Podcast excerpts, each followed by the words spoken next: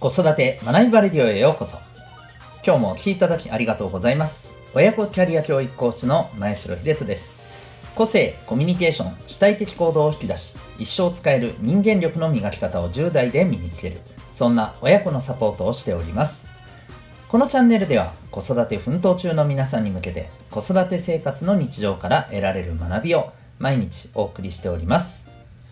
本日は第669回でございますね、えー、学校に行かないと社会性は育たないのかそんなテーマでお送りしていきたいと思います。またこの放送では演劇は生きる力子供のためのドラマスクール沖縄を応援しております。はいというわけで今日の本題に行きたいと思います。今日は、まあ、いわば不登校の状態のお子さんにが、まあ、特にねいらっしゃるところなどはまあ、非常に今日のテーマっていうのはねあの考えるところだと思うんですけどもえっ、ー、とまあ個人的にはですね、まあ、今学校に行けないっていう子が大体ですよね1クラスに1人か2人はいらっしゃるぐらいの今割合になってるんですよね調査によるとね。なんかそれぐらいの統計の調査の結果が出てるという話を聞いたことがあります、うん。まあ、実際肌感覚としてえー、私もですね、はい、あのー、子供がおりますので、まあ、いろいろ情報を見てると、やっぱりそういう感じですね、大体ね。うん。で、まあ、あのー、その状態に対してですね、うん、なんか、まあ、あるまじきことだとか、もう、うわーなんか、めちゃくちゃ大変だね、とか、えー、そういうふうな、なんていうのかな、見られ方というか、見方という、まあ、これがあのだいぶ、うん、まあ変わってきたかなというふうには思っています。でもまだまだ、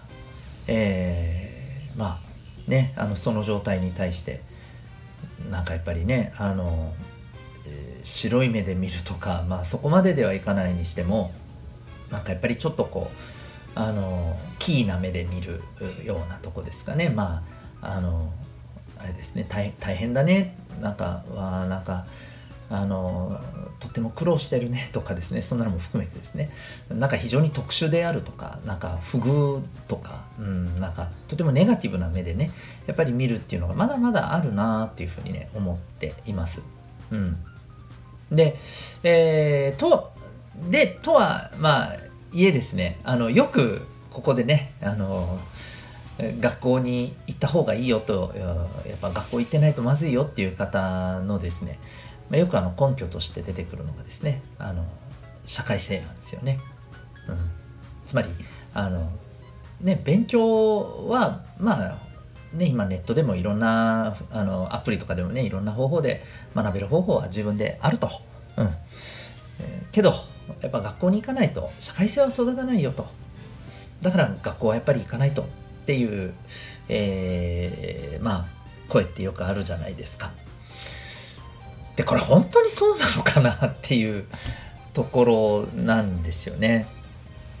でまずですね僕これ思うんですけど社会性ってじゃあ何ですかね？社会性が身につく望ましいこの社会性が身についた状態ってじゃあ何なんでしょう？これって皆さんどうお思いですかね？おそらくいろいろイメージは違うと思うんですけど、まあ、一番よくある形としては、まあ、いろんな、ね、タイプの人たちと交流することができるような、まあ、いわばコミュニケーション力を持っているとかそういうことが社会性が育つっていうことなんじゃないですかねそういうふうになイメージなんじゃないですかね。うんで、えっと、それが学校で難しいから不登校になってるっていう事例がまず多いと思うんですよ、そもそも。ここ、あの、ね、ここなんか社会性が育つって言ってる方は、やっぱちょっとこの辺りの部分ってどう捉えてるのかなって思うんですけどね。うん。まあ、あの、コミュニケーションを取るとかではなく、じゃあ、えっと、そう、そういうことじゃないと。うん。えー、まあ、いろんな人たちがいるよっていうのを知ることが、まあ、こうね、社会性を育つ、えー、まあ、一番大事な部分になるんだと。だから学校に行って、えー、ね、そう学校に通うだけで、えー、それでもあのそういうことは分かると。いうふうな、まあ、社会性ってそういうことっていうふうにおっしゃる方もいらっしゃるかもしれないですけど。とはいえですよ。じゃあ学校以外でいろんな人たちがいるねっていうのをこう見たり感じたりする方法ってないんでしょうか？なくはないと思うんですよ。うん。まあそれこそですね あのネットではいろんな人たちがいろんな発信しててそれ見るだけでもあいろんな人がいるねっていうのは分かると思います。でもちろんただねあの直接触れ合ってっていうところはあるでしょうけれども、えー、じゃあ直接触れ合うにしてもですね今やっぱり学校以外にもさまざまなコミュニティとか、えー、そういう場はあるじゃないですか。うん、そこでねあのいろんな人たちと触れ合えたらいいんじゃないでしょうか。もっと言うとやっぱり今はまだ日本の学校って結構確一的にねみんなでこれをやりましょうこういう価値観を育みましょう道徳教育なんかもそうじゃないですか。うん、こういうあり方が人として正しいんですよっていうのをやっぱりこ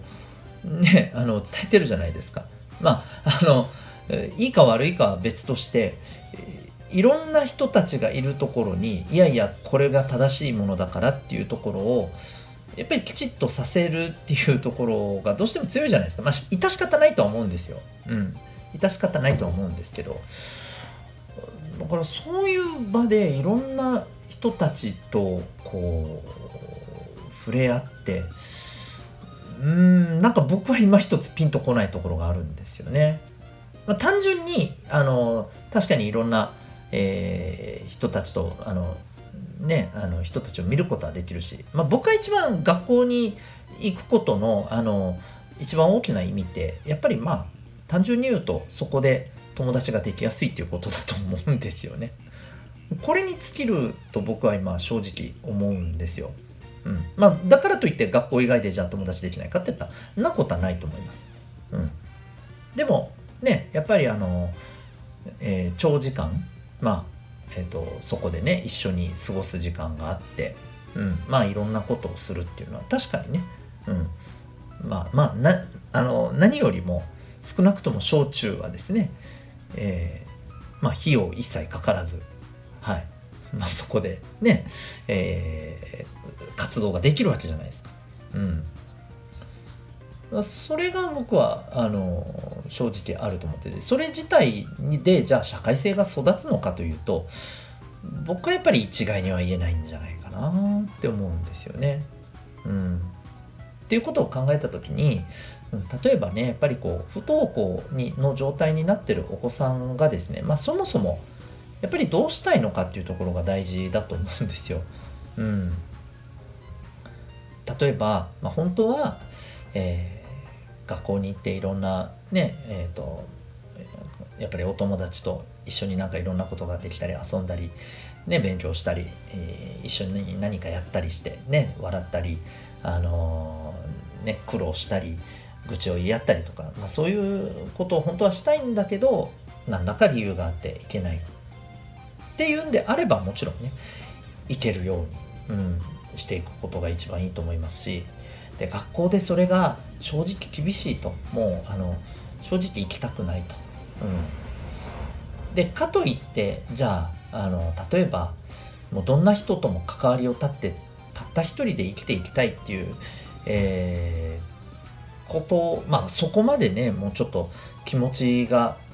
だいぶねあの疲れてしまってるとかそういう状況にまで追い込まれてしまってるんであればまたちょっとこれは特別な対応が必要になると思いますけど、えー、まあそういうわけではないと仲のいい人とはねやっぱりなんか交流したりうんそういうあの人と人との触れ合い自体をね、えー、一切断ちたいという、えー、方って多分ほとんどいないと思うんですよ。ってなった場合にじゃあどこでそういう場を見つけるかっていうのはいろいろ方法はあると思います。まあ、あの手前味噌ですけどもあの私の方で運営してる、えー、小中高生の、はい、オンラインのコミュニティというのもね、えー、あります、まあ、そこではあの週1回の授業があったり、うん、あるいはあの SNS 上で、まあ、SNS っていうとねなんかやっぱりこうあのね、誰かわからない人からですね、え急に誹謗中傷がね、あったりとか、ね、なんか変な文句言われたりとか、まあ、そういうちょっと怖さみたいなのもありますけど、まあ、ここではねもう本当にあのクローズドなコミュニティの中で、えー、お互いにね、えー、そういうことをあのきちっと心理的な安全性っていうのを大事にしようっていうね、えー、ことを前段にした、まあ、コミュニティもやってますけどもそういう場もありますし、まあ、あの別にここだけじゃなくて他でもねそういう場っていうのはね今あのあちこちでできてると思います。うん、で何よりですね、えー、なんかやっぱりあのご家庭でのこのコミュニケーションとか触れ合い、うん、これが本当に豊かであればですね、まあ、正直そこで十分社会性って僕育つと思います。うん、ということもですね考えると私は正直ですね学校で、えー、ないと学校行かないと社会性は絶対に育たないかというと社会性は別にそうじゃないんじゃないとは思います。ただそのお子さんにとってうんなんか欲しい時間が学校にあるというんであればそのためにはやっぱり学校に行くっていうことは重要だと思うんですよね。うんはい、だからなんかやっぱり、うん、社会性を育むために学校には行かせるべきだっていうのはどうもピンとこないぞというのが正直な私の気持ちでございます。ということで、えー、今日はですね学校に行かないと社会性は育たないのかというテーマでお送りいたしました。最後にお知らせをちょこっとさせてください。えー、私の方ではですね、えー、ご家庭、そして、えー、ご家庭以外の大人からですね、え自分で考ええ行動し、そこから学んで、え成長する。えこれからもね、やっぱり社会に出て、えどんな場所でも、どんな仕事をしててもですね、え自分自身をこう元気づけ、そして、え自分自身をしっかりと自己管理し、えまあ、それこそ社会性というところも含めてですね、え育んでいくためのコーチングの個別サポートを行っております。で、今、その体験のですね、えー、セッションというものを随時受付中でございます。オンラインでも対面でもできますし、日時などもご相談させていただいて、えー、はい、させていただきます、えー、夏休みでですね、今非常にですね、ありがたい話なんですけども、あの、体験のご希望の方が結構多くてですね、え、はい、もしよろしければですね、えー概要欄にリンクを貼ってますので、えリンク先のウェブサイトをご覧になってみて、ご検討されてみてください。それでは最後までお聴きいただきありがとうございました。また次回の放送でお会いいたしましょう。学び大き一日を